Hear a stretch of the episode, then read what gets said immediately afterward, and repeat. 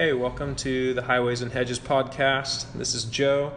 I don't have Will with me today, but I do have another guest. Tony is with me here today, and uh, I'd like to do this occasionally bring on guests to uh, talk about bivocational pastoring, just because um, this is more of an assumption right now than anything. I assume that in small towns, many pastors will have to work another job on the side to supplement the income, especially if the church is small and they're not able to fully fund the pastor.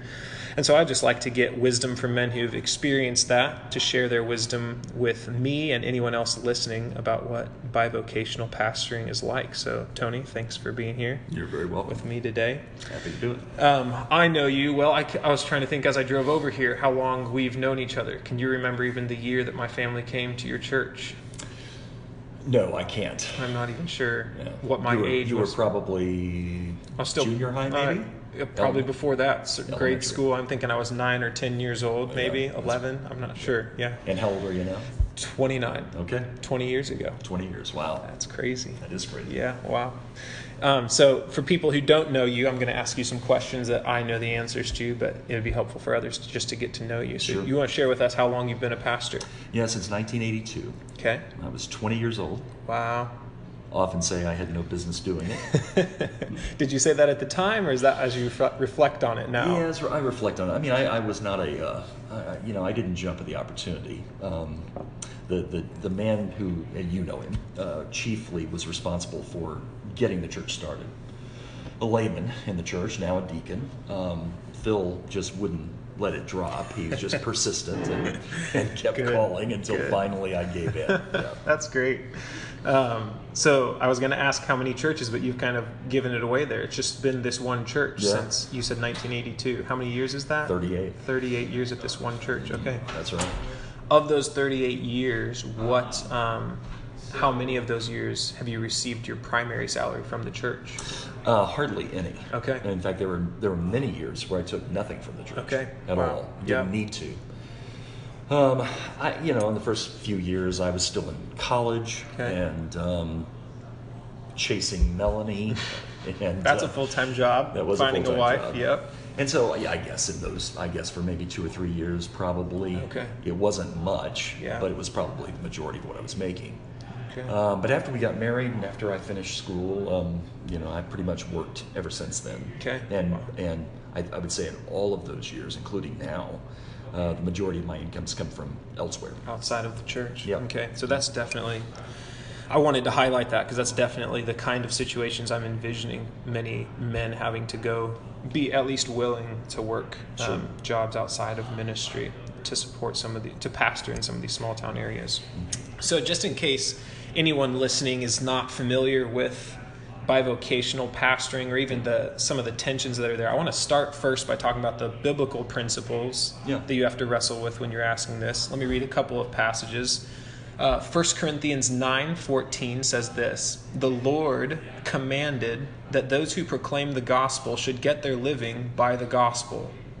So when I read that, just with superficial reflection, it seems like that's a verse support of full-time paid pastors. Sure. That, that should we should accept that, and maybe it sounds like a command there too. So it's strong language. But then at the same time, Paul also wrote in 2 Thessalonians 3, verses 7 through 9, these words For you yourselves know how you ought to Im- imitate us, because we were not idle when we were with you, nor did we eat anyone's bread without paying for it. But with toil and labor we worked night and day that we might not be a burden to any of you. It was not because we do not have that right, but to give you in ourselves an example to imitate. So it sounds like there's a good verse supporting bivocational mm-hmm. ministry. He's working both in ministry and working on the side. We think Paul was maybe making tents, but Yeah. there's theories about that. Sure. So you started at 20 years old. I When did. you started, do you think that you had biblical principles that were pushing you towards having money come from outside the church, or was it more of a pragmatic decision? Yeah, it was it was really a pragmatic decision. I mean, I, I didn't have any other choices at that point, and uh, this, the church was in a rural community of 900 people, Okay. extremely small. During and, and in a farming community during a time when farming was was rough. it Ah, was yeah. hard, right? Yeah. So my choice in those years was either stay and be bivocational Yeah. or leave and find another place. Yeah. So it was really it, it, it really wasn't some developed uh, meditation on text like this Yeah. at that time. Right. Interestingly, I just finished preaching on 1 Corinthians 9. Okay, right, yeah. So it is very fresh in my mind. Yeah, right. And um, so you know that developed later, but initially it, it wasn't it wasn't theological or biblical. It was just a matter of necessity. Yeah. I had a young wife and eventually children, and needed to support them. Yeah, right. And so there must have been some kind of relationship built with the church that kept you committed to them, Yeah. as opposed to thinking, well, I want to go into ministry. This has been a good experience, but I'm going to go ahead and put my resume out there now for a church that can support us full time. Sure, and and you know initially, like a lot of young guys, that's that's uh, what I assume my trajectory would be. Yeah, You right. know, get this planted, finish up schooling, and then move on to a full time ministry at some point. If this doesn't develop into that. Yeah, right. So that was probably my my initial impression, uh, kind of instinct. But uh, you know, you fall in love with people, and you you develop relationships, and you start thinking to yourself, you know, they they deserve a good pastor. Yeah, They deserve good preaching. yeah, And so, at some point, you have to wrestle with your ambitions yeah, and you have to make some decisions. Um, are, are you wanting to leave because you're merely wanting to extend your brand? You're wanting to get what you perceive to be an easier life. yeah, And so you begin to kind of wrestle with those ambitions. And that I, and I did. There was, a, there was a time, Joe, Melanie was the same way. We'd get Christianity Today Oh, yeah. right? Once a month or mm-hmm. once every two weeks, whenever it came. And in the back of Christianity Today was a marketplace. And it's where churches would advertise Positions. wanting positions, Yeah. right? Filled. and Melanie would get the magazine out and she would flip to the back and she'd say, What about this? And what about this? and it wasn't that she didn't love the people in the church. She did. She loved Yeah. them very, very much. And you know her. Yeah, right. And, you know, when, when, when the Lord was creating a pastor's wife, she couldn't have been a better one. Yeah, But I think she she had a certain ambition for me. yeah, I think she was thinking, you know, I want more people to hear yeah. Tony. Yeah, and- right. And have a bigger pond. Mhm. And so, you know, we just have to wrestle with that. Yeah. If we're going to stay, then I'm going to have to always work. And are we willing to do that? Yeah. And, you know, 38 years later, here we are. Yeah, right. And praise God for that. Um, just while we're still on the principles, I'd like to pick your brain on this briefly. Yeah. Is being bivocational versus looking for a full time career, or I should just say a full time paid position as a pastor, is that merely up to our preference? Or when you look at those Bible verses, do you think, no, the scripture gives us a little bit more guidance on the decision, whether we should decide to be bivocational or not? Yeah, I don't think so. So take take First Corinthians nine. Yeah. Right. So so Paul begins the chapter talking about his rights, mm-hmm. and the reason that he is is he's in the middle of a section where Paul is talking about weaker brothers, stronger brothers, and there are there are there's a faction Gentiles inside the church at Corinth who are always talking about their rights. Hmm. We have a right to eat what we want to. Yeah. We have a right to eat meat that's been offered to idols. So, so Paul in chapter 8 says, look, there are more important things than your rights. Mm-hmm. Love is more important than your knowledge. Yeah. Love is more important than your liberty. And so you have to put your rights in that context. So then he gets into chapter 8 and he says three things. He says, we have the right, those of us, Paul, Paul and Barnabas, we have the right, first of all, to be married, Yeah. right? I remember that. is it is it is it only Peter that has the right to have a wife and, and other apostles? No, we have that right as well. We have a right to eat. So he's being criticized by the Jewish element at the church of Corinth because sometimes he's eating with Gentiles mm-hmm. and he's not eating kosher. Yep. Right. So don't we have the right to eat as we wish? And then the third thing is, don't we have the right to be supported in our ministry? Right. And then in that passage that you just quoted, he said, even the Lord says, you know, that a, a, a, a worker is worthy of the amount of money that he's being paid. Yeah. But then he goes on to say, but there are important reasons as to why we have been willing to give up our right. Now, it's an illustration for the church to say, why are you demanding your rights to eat food that's been offered to an idol mm-hmm. when you've got other Christians that are struggling with that idea? If I'm willing to give up these rights, why aren't you? Yeah, yeah. Right? And so um, he, he basically defends his. This is strange for us to think of this way, but Paul, the great apostle, is being criticized by his church, uh, which, by incidentally, should be a should be an encouragement to every pastor. if Paul if Paul gets this kind of criticism, what can you expect going into the ministry? That's exactly right. Yeah. So it is in that context that Paul says it's good and right for a church to support those that minister. Right? He even quotes from the Old Testament and says, "Don't muzzle the ox Yeah. that's treading out the grain." But he says, rights aren't as important as freedoms. Yeah. And if you are a slave to your rights, then you're not expressing freedom. Mm. Your rights are your master.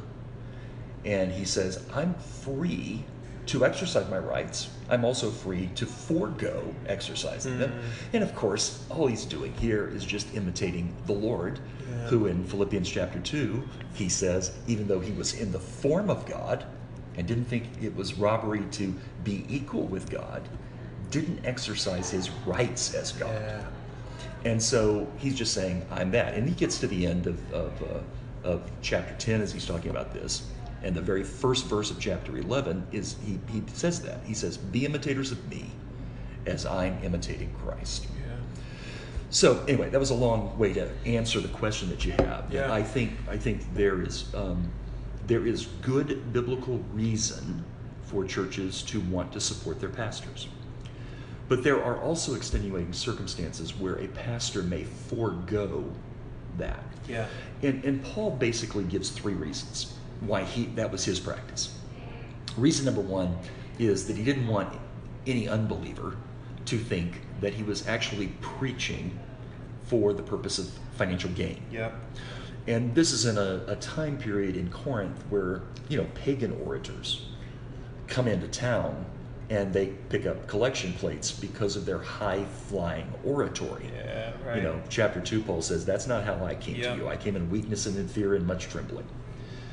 The, the second reason is that you can then take that money, and he doesn't say this explicitly, but you can then take that money that otherwise would be going to support the pastor, and you can begin to do other things with it. Yeah. In our case, in our church, there came a point at which we needed to buy a building. This was many, many, many years ago. The building that you first came Yeah, to, yeah. right? Mm-hmm. And we were able to set aside some money to to do that in part because they weren't paying me Yeah. what otherwise they would have to if I wasn't working another job. Yeah. Uh, the other thing is, when it came time to renovate that building many, many years later, I hadn't been taking a salary for many years. Yeah. And that was able to allow us to put away money, to get everything paid off, and to begin doing renovations. Yeah. So that's the second reason. The third reason is something that Paul says there in 1 Corinthians 10, I mean 9. He says, um, I'm not a slave to anyone. And in the context of his, his willingness to forego income, I made this point when I was preaching it.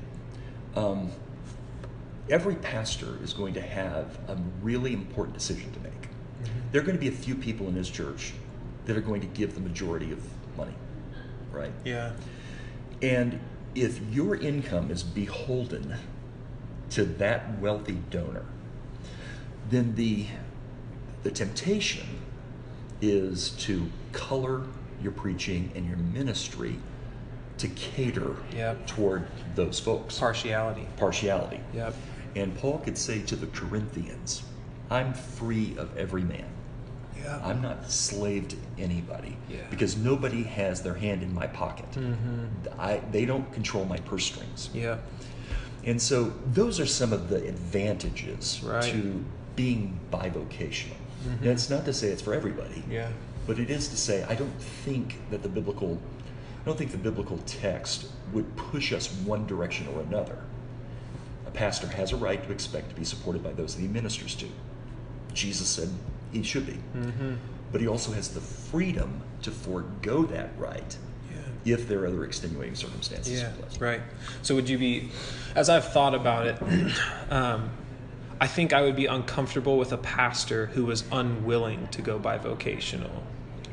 If he was unwilling to forego that right, that I would say, I think, uh, yeah, that, that maybe scripture would um, challenge him to be willing to. So, in a situation where he has loved and served a church for some time and they're struggling, and um, if he instantly thinks, well, I can't stay because I want to make all of my money, I want to do this full time, I'm, Yeah. I'm unwilling to, in his mind, stoop or condescend to bivocational work. Yeah. I would I would have problems with that. On the flip side, I think I would also have problems with um, kind of a, a Midwestern thriftiness driving a church that is unwilling to fully support a pastor who would say his time studying the Word and praying for us is not valuable enough to give him a full time salary. And so, if there was a church that loves the idea of a bivocational pastor, mainly because it saves us money, Yeah. and we don't really value that work, Yeah. I don't know if it's a great place to get the principle from, but I've thought of Acts where the apostles say, we can't spend time serving at tables because we need to be studying God's word so that we can teach you. It's that valuable Yeah. that we can't even we can't even do something as important as service in Christ's eyes, serving tables, because we need to study the word and pray. Yeah. I've just thought I'd like to continue challenging churches, even if they're not able to fully support a pastor, that's fine. But if they're not willing, there's probably a bigger issue going on there. Because according to Paul, Christ commands that those who work for the gospel should get their living by the gospel. And so there should be some some direction from scripture there for churches. It's not just them deciding, yeah, we don't like spending the money on that.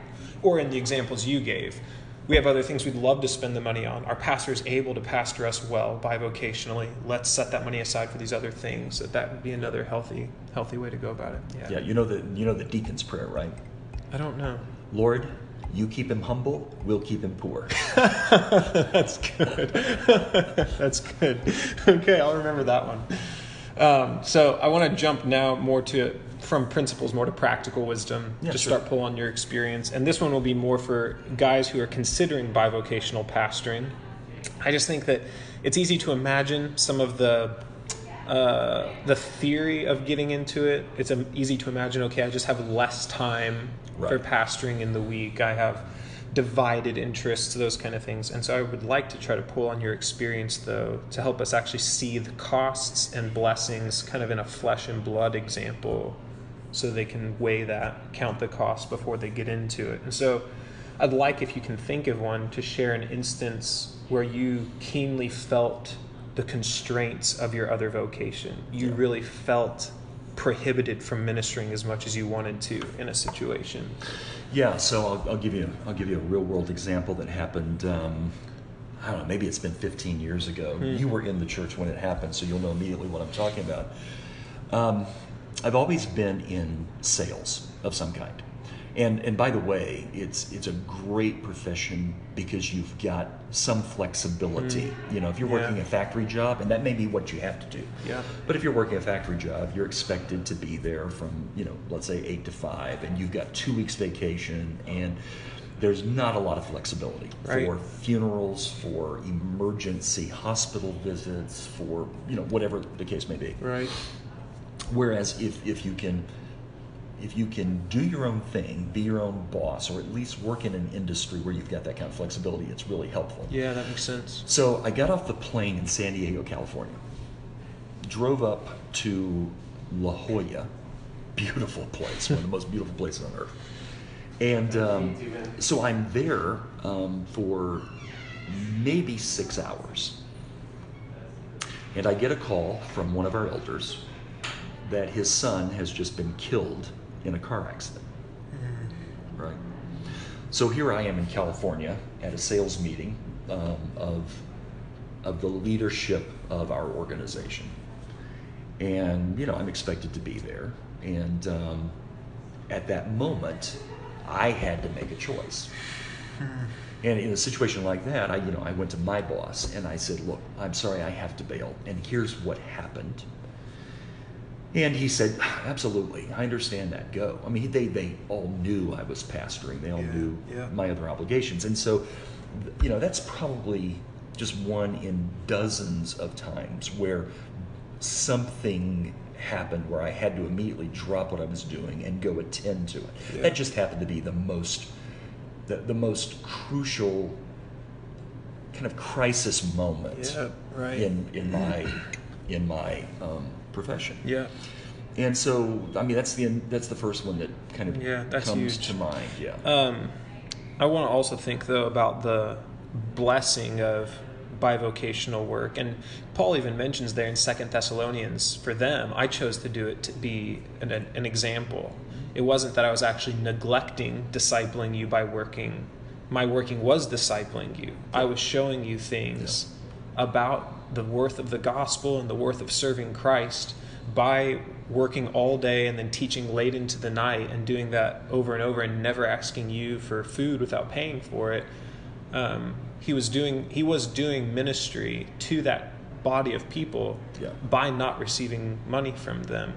So, are there any times that you felt like by being bivocational, you were actually flexing the muscles of discipling by by not being there and, and doing more formal? I shouldn't say formal, but more like one to one discipling. You were foregoing opportunities to sit and read the Bible with people, sit and counsel people. But were there times that even though you were foregoing that, you were able to see, but my work did provide an opportunity? It did minister to people by doing that. Well, I, I think at, at the at the high level, um, one of the challenges that any pastor has is getting the congregation to understand. You haven't hired me to do the work of the ministry. Yeah. You are to do the work of the ministry. Mm-hmm. I'm to equip you for that purpose. And so I think that there's I think that there is a temptation in some congregations who have a full-time vocational minister or a staff of ministers to think that's what we pay them for. Yeah. Right. Whereas when you're a bivocational and they know you're working 40, 50, 60 hours a week in addition to the ministry work, Yeah. it kind of takes away an excuse on their part to say, well, you know, I work a full time job. I can't be expected to minister. Well, if the pastor himself is doing that, then he set an example, as Paul Paul says. Now, Yeah. you know, with Thessalonians, you've got an issue there where there are some people who've kind of checked out on life. They're certain that the return of Christ is coming. Mm-hmm. They may not be working, and um, and so he's he's saying to them, look, until the Lord comes, we've all got to be busy. Yeah. But yeah, absolutely. It, I think I think the example, just setting the example of somebody that is working long hours, and many of those years I was working 50, 60 hours. It wasn't just a 30 or 40 hour job. Yeah. I was working long hours, traveling a lot, and yet still had to do ministry. Mhm. So, you know, whatever it is you're doing, um, you really have no excuse for checking out and not doing ministry in the church. Yeah. Right. No, that's that's very rich. A very good example. Um, so let me shift now to those who might already be in a bivocational situation. Yeah. Want to give some practical wisdom to them. Uh, my assumption, because I'm not doing it, um, is that bivocational pastoring relies really heavily on being able to get your priorities straight. Sure. Because you have limited time. With the limited resources, let's devote time to what matters most and not to other things that are end up being a waste of time. So let me give an extreme example um, just because I think it'll help us highlight the most important. What's the foundation of a pastor's role? And then maybe I'll ask for some more Yeah. uh, concrete examples from your life. Let's imagine a guy who is um, raising a, a family, working full time, and there's a small town church that he's pastoring, and he only has five hours a week that he can devote to ministering to this church. Yeah. What should those five hours go to? Well, um, it's going to, I'll be honest with you, it's going to be very hard to really pastor a church with only five hours. Yeah. You're going to have to find more Yep. than that. Okay. But um, if you only had five, it should be in the study. Okay. And here, here's the way I think of it God ordains certain activities as the means of our discipleship. We like to talk in our church all the time about the ordinary means of grace. Yeah. Now, there are extraordinary means of grace too, thank the Lord. Mm-hmm. Surprising ways in which He works outside of these ordinary means. But these, these are the ones that He has told us are His priority for the Yeah. church. And the preaching of the Word is right at the top of that list. Yeah. You can you can miss your small group studies. You can maybe not be involved in the college group. Um, but if you are regularly missing the gathering of the people of God on Sunday morning, and as central to that gathering, the preaching of the word, then you're not going to grow in sanctification. It just isn't going to happen. Yeah. So, you know, let's say I've got a congregation of 225 people. How many hours a week would it take me to get through that congregation to have time to instruct them? Whereas on in one hour every week, I have all of them Right. in that that place. Yeah. And they have come expecting to hear something from the word. So if you're if you're if you're going to give up anything, give up the hospital visits, give up the in-home visits, but do not give up the study Yeah. and the preparation of the word. Yeah. That is the most important part of your discipling of your congregation is what happens in the pulpit. Yeah. And here's here's what I have noticed, okay? And this is true of vocational pastors as well as bivocational. Mm-hmm. It tends to be the least important part of their priorities. Hmm. The And know- study. The yeah. study does. Oh, the study does. Yeah. I don't know why that hmm. is. They're they're busy organizing and they're busy, uh, you know, seeing people and and maybe it doesn't come easy to them. Maybe it's harder for them. They're a people person. They like to be with people. They like Yeah. to have staff meetings. They like to organize the whole bit. Mm-hmm. And then Saturday night, they are they're you know they're frantically trying to put together a mm. sermon for Sunday morning. Mm. That is exactly the opposite of the way it should be, mm. from my perspective. Yeah. Right. So don't neglect your time in preparation for the preaching.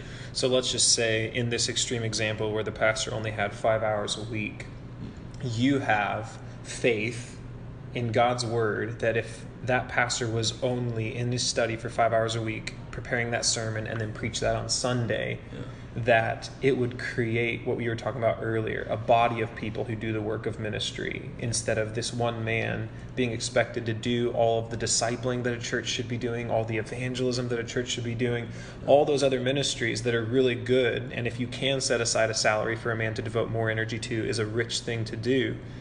If he's preaching the word, God God will do the work in people's hearts to create a whole body of ministers through that preaching. Yeah. And that's that's the that's the core foundation work of a pastor is to be able to provide that life through his preaching preaching of his sermon on a Sunday. And I think I think for your ministry, Joe, and what you envision in trying to help these pastors in, in small communities, kind of coming alongside of them, one of the most important things I think you can be for them is a Jethro, hmm. and and to sit down and say, how how well are you delegating mm. responsibilities? Why are you trying to do everything yourself? Mm. That's not how the body is supposed to function. So find people who you can get engaged in a lot of these activities so that, as you said a moment ago from Acts chapter 6, the most important thing you can do is give yourself to prayer Yeah. and to the ministry of the word. Yeah. So, you know, you're going to have to be that wise Jethro voice to to a lot because you know, I, I have the advantage of having a church that has is is biblically literate, has some theological depth, I think has a pretty good idea. And even in that setting, we don't have 80% of the people doing, you know, 80% of the work. Mhm. It, it's not. Yeah. So if you've got a guy out there who is in a church that has been around for 120 years, with people that have been members all of their life, Yeah. and their idea of ministry is let's go get somebody that we can hire to make sure that when we're in their hospital, they come see us Yeah. and bury us and marry our kids and those kinds of things. That's what we're paying them for. Yeah. Well, it's going to take a while Yeah. to reorient that kind of thinking. Mhm. But if he's going to be successful in his in his ministry, he's going to see fruit in his ministry. That it's going to have to take place Mhm. because if he's pulled away from the study so that he shows up on Sunday morning and he really doesn't have a pretty good idea of what that passage is about and how to communicate it well, um, it's good. He's go, he's going to be frustrated. Yeah. They're going to be frustrated, and little is going to get done for the for the Lord. Yeah, yeah, that's really helpful. Um, so then let's talk about some someone with more time in their week.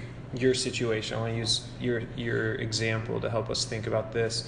If preaching is the top of the priority list, this next question can be other things lower on the list. So I'm, I'm just trying to think of help us set some of our priorities straight. We're, we're going to be tempted to have certain things high on the list. Yeah.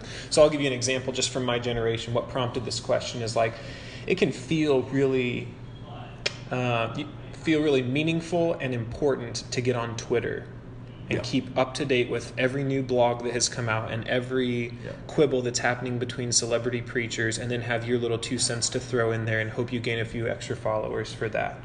That, that that's instant feedback. There's numerical mm-hmm. measurement of how meaningful that was. It feels a lot harder to schedule another coffee with you know and sit down with um, someone in your church and have what feels like this, the the, conver- the same conversation for the hundredth time about trying to strengthen their faith, sacrifice, and follow Jesus on the path of discipleship. And so it's easy to move things up the priority list that, Yeah. uh, for whatever reason, internally confirmed to me that this was a meaningful thing, way to spend my time, and instead throw myself into harder things. But I'm hoping that because of the the years of experience that you have, and because you've always wrestled with less time than a full time salary to pastor, that you could give us some insight on here are some things that early on I gave my time to, and I thought these were important. And now I'm looking back and seeing there were actually other things that maybe by happenstance I was doing, but I'm seeing now that was the more meaningful way to spend my time. That needs to move higher up our priority list and put some of these other things farther down. Yeah. Okay, so I, I think the first guiding principle in this is to remember who it is you're pastoring. Mm-hmm. Okay, you're not pastoring somebody in California that's Yeah. listening to you on sermon audio. Yeah. You're not pastoring somebody who has been reading your blog post in the state of Oregon. Um, Someone listening to your great podcast. Somebody listening to this phenomenal podcast and going, "Who are these geniuses?" And, and so, if if you have to, you just have to ask yourself, okay, am I putting too much time and effort into people that don't know me mm-hmm. and I don't know, and I can't possibly help? So, I, I hardly ever get on social media myself. I read social media, but I don't tweet, and I don't have a Facebook account, and I don't blog, right? And, and I, that's been a conscious choice. It may be something that I change in the future, but up to this point, it's become a, it's a, been a conscious choice because I think I know my heart well enough to know that I'm, a, I'm, I'm enough of a narcissist that if I went down that path, mm-hmm. I would lose sight of what God's called me to, Yeah. which is this particular church body. I would start thinking about I wonder if I'm going to get an invitation to speak at a conference somewhere, you know. And I, I just, uh, the older I get, the the more um, I'm not very sanguine about the evangelical celebrity culture, and I think that's what a lot of social media is. Okay, Yeah. so anyway, Yeah. No, that's good. I, I think you have to think I have a responsibility, and that responsibility is to the people that I have been called to serve. So, what advances that, and what takes away from that? Um, chiefly, I have a responsibility for oversight as a, as a pastor. yeah. So that includes everything from how the deacons are functioning to you know the, the, the worship service itself.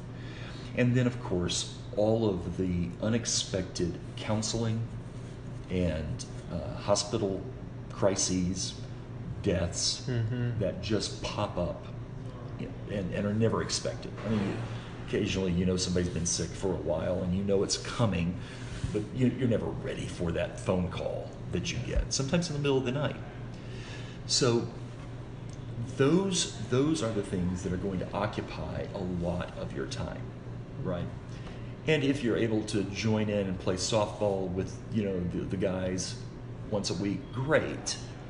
But if you can't, that's not the end of the world, Yeah. right? Yeah. If you can have people in your home on a regular basis. Elders are supposed to be given to hospitality. Yeah. So if you can have people in your homes, and it doesn't have to be, it doesn't have to be, uh, you know, a devotional. It doesn't have to be a time of prayer and, and singing. In our house, we play games a lot, Okay. and we get people in, and it's just a way for them to know me and I to know them, and informally find out more about what's going on in your life. Yeah. Here's the danger for a bivocational pastor, especially someone that's not living in the community. Mm. Okay. So they're living where their work is, and then they're driving 30 minutes a few times a week to the church. Which may be more common than I realize. It may be common. In a situation like that, it's going to be very hard to know what's actually going on in the life of those people. Yeah. And ministry is never done at a corporate level, it's done at an individual level. Mm. They may be sitting out there, but they're individuals who are listening to you with their own particular needs, their own particular sins, their own particular temptations. Yeah. And part of your responsibility as a pastor is to get to know those things. Mhm. I have not done that well over the years. I mean, I, you know, um, it's always going to be a struggle. Yeah. Some people are just people persons. Some people would rather be stuck away in their, their study, Mhm. right? I'm a little of both. I Mhm. enjoy being around people, but it isn't, if, if I go a week without having, you know, interaction, a coffee or something like that, it's easy for me to do that. Yeah. That's that's not hard for me to do. So you just have to continually tell yourself, this is the congregation I've been called to, and how well do I know them? Mm-hmm. So I can now begin to preach not at them, but with their concerns in mind. Mm-hmm. I think I did this a lot when I was a younger preacher. You read, to your point earlier, you read of debates that are going on within evangelicalism, Mm-hmm. struggles that people are having elsewhere. And the tendency is to think, my congregation needs to know all about that. Yeah. And I've got to warn them about all of those things. And they're looking at you with glassy eyes like, you know, I'm having a hard time making my mortgage payment. My child is just got diagnosed with diabetes. Yeah. I don't care that there's somebody out in, you know, the, the Pacific Northwest who is an authoritarian, totalitarian guy who's who's making a mess of things. Yeah. You know. Now that doesn't mean that those are never issues that come up because that guy might be having a profound impact through his books and his preaching and his podcast and all of the rest on your congregation and you need to know that. But the only way you can know that is if you have some face-to-face interaction with people. Exactly. So, and then then you can go, okay, here's what's going on in my congregation, in their in their their mind. Yeah. And that's never more an issue right now with the proliferation of social media. right? Yeah. Yeah. Um, but anyway, that's Yeah.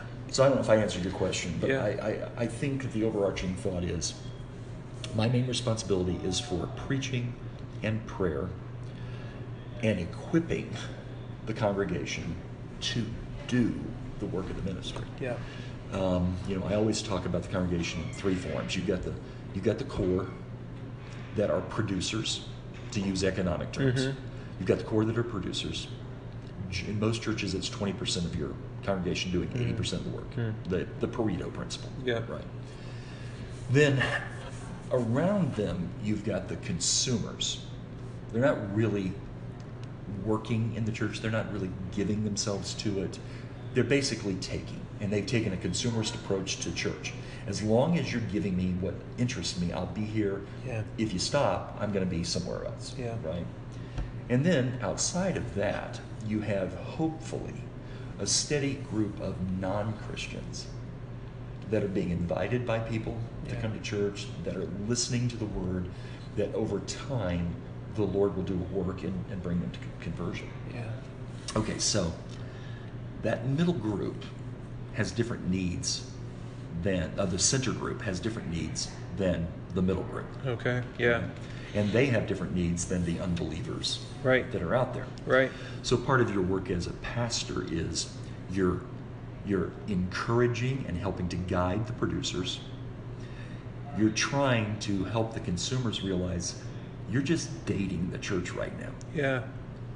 Get Yeah. married Yeah. and, and and start living as a as a faithful spouse. Yeah. And then you have to do the work of an evangelist with those people that are coming that week in and week out are, are regular there, but they're not yet believers. Yeah, right. And so uh, part of the role of the pastor is just consistently thinking about those three groups and how can I encourage the middle group that you're you're you're really doing a wonderful job. Thank you for your work. Yeah. And then continuing to exhort that middle group, the, the middle group, to, to get after it. Yeah. I think one thing that would be really helpful to at least just hear your, your perspective on real quick um, is of those three groups as a bivocational pastor because your time is limited Mm-hmm. how much thought space and hours per week do you want to I shouldn't say how many, but which of those do you want to prioritize?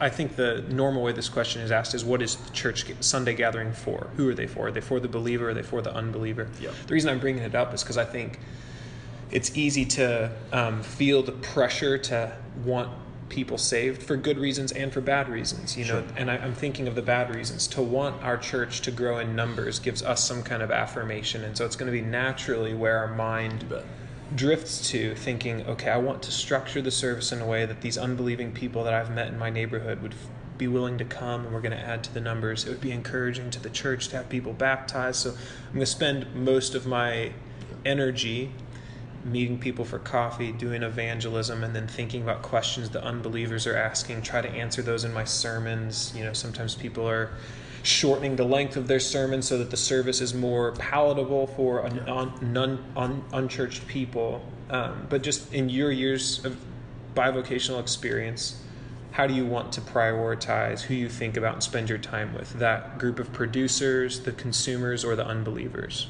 Okay, so there's there's really, as I see it, there are two questions here.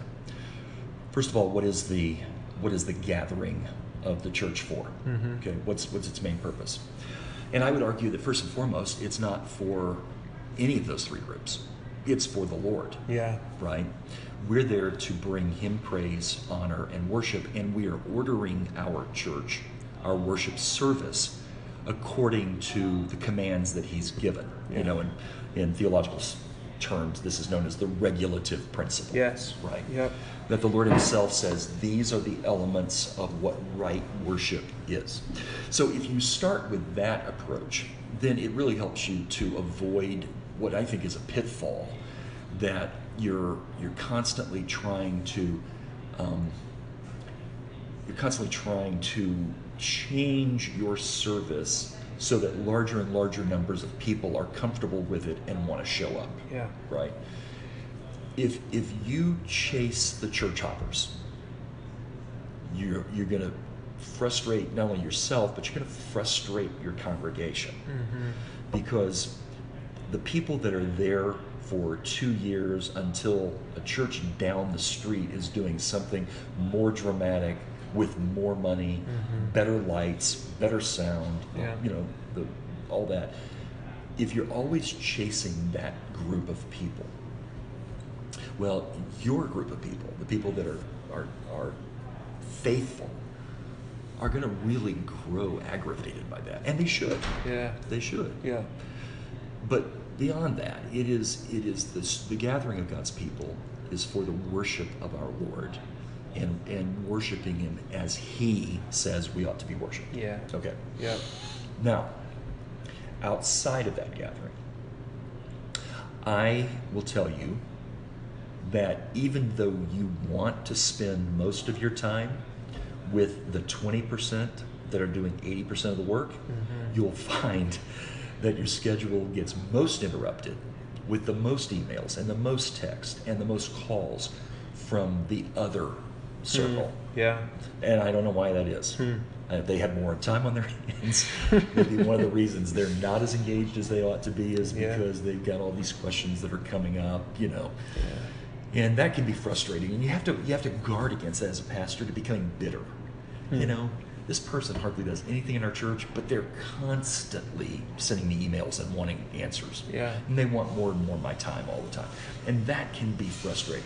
So ideally, you want to spend your time with the producers and and and increase that size. Yeah. Help them to reach out to the consumers Right. and kind of bring them in. You're equipping them for the work of the ministry so that they're the ones going out and pulling in Yeah. consumers into a producer. That's right. Practically speaking, you spend a lot of time with the consumers. Yeah, There's yeah. more of them. They have more needs. They're not as mature.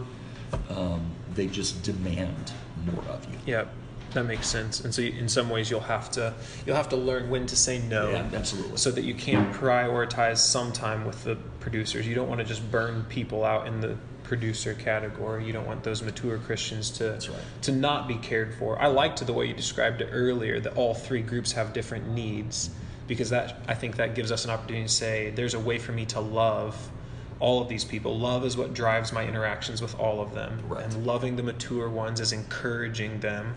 Loving the uh, consumers is many times going to be admonishment. Yep. Many times is going to be saying, "No, I don't have time for that. Why don't you meet with and name another mature member of the church or something like that?" And loving the unbelievers is preaching the gospel to them. I think one pastor has said, "I want the uh, I want my Sunday morning service to be clear to unbelievers, but not necessarily comfortable. I don't want them to feel like this is an, just another event that they're in the secular world, you know, comfortable with. I want them to understand what's happening, but I don't want to try to accommodate all of their preferences and desires. And that's love. I just like, like I said, you've described it as those are different needs that each of them have, and it's love that addresses each of those. And if you're preaching, if you're preaching gospel-centered messages, then those unbelievers are going to regularly be confronted with the claims of Christ. Yeah. And they're going to be called. I mean, I often in the message will call people to turn from their sins and believe in the Lord Jesus. And so, you know, you don't have to ignore them in the service, but I think it's a mistake to cater to them. Yeah, yeah. I don't think that's what the gathering is uh, meant to be. Yeah, yeah, I agree with that. Well, I think this was really helpful for me. Yeah. I trust it will be helpful for anyone else who listens to it as well. And uh, just want to thank you for giving us your time. You're welcome. Thank you.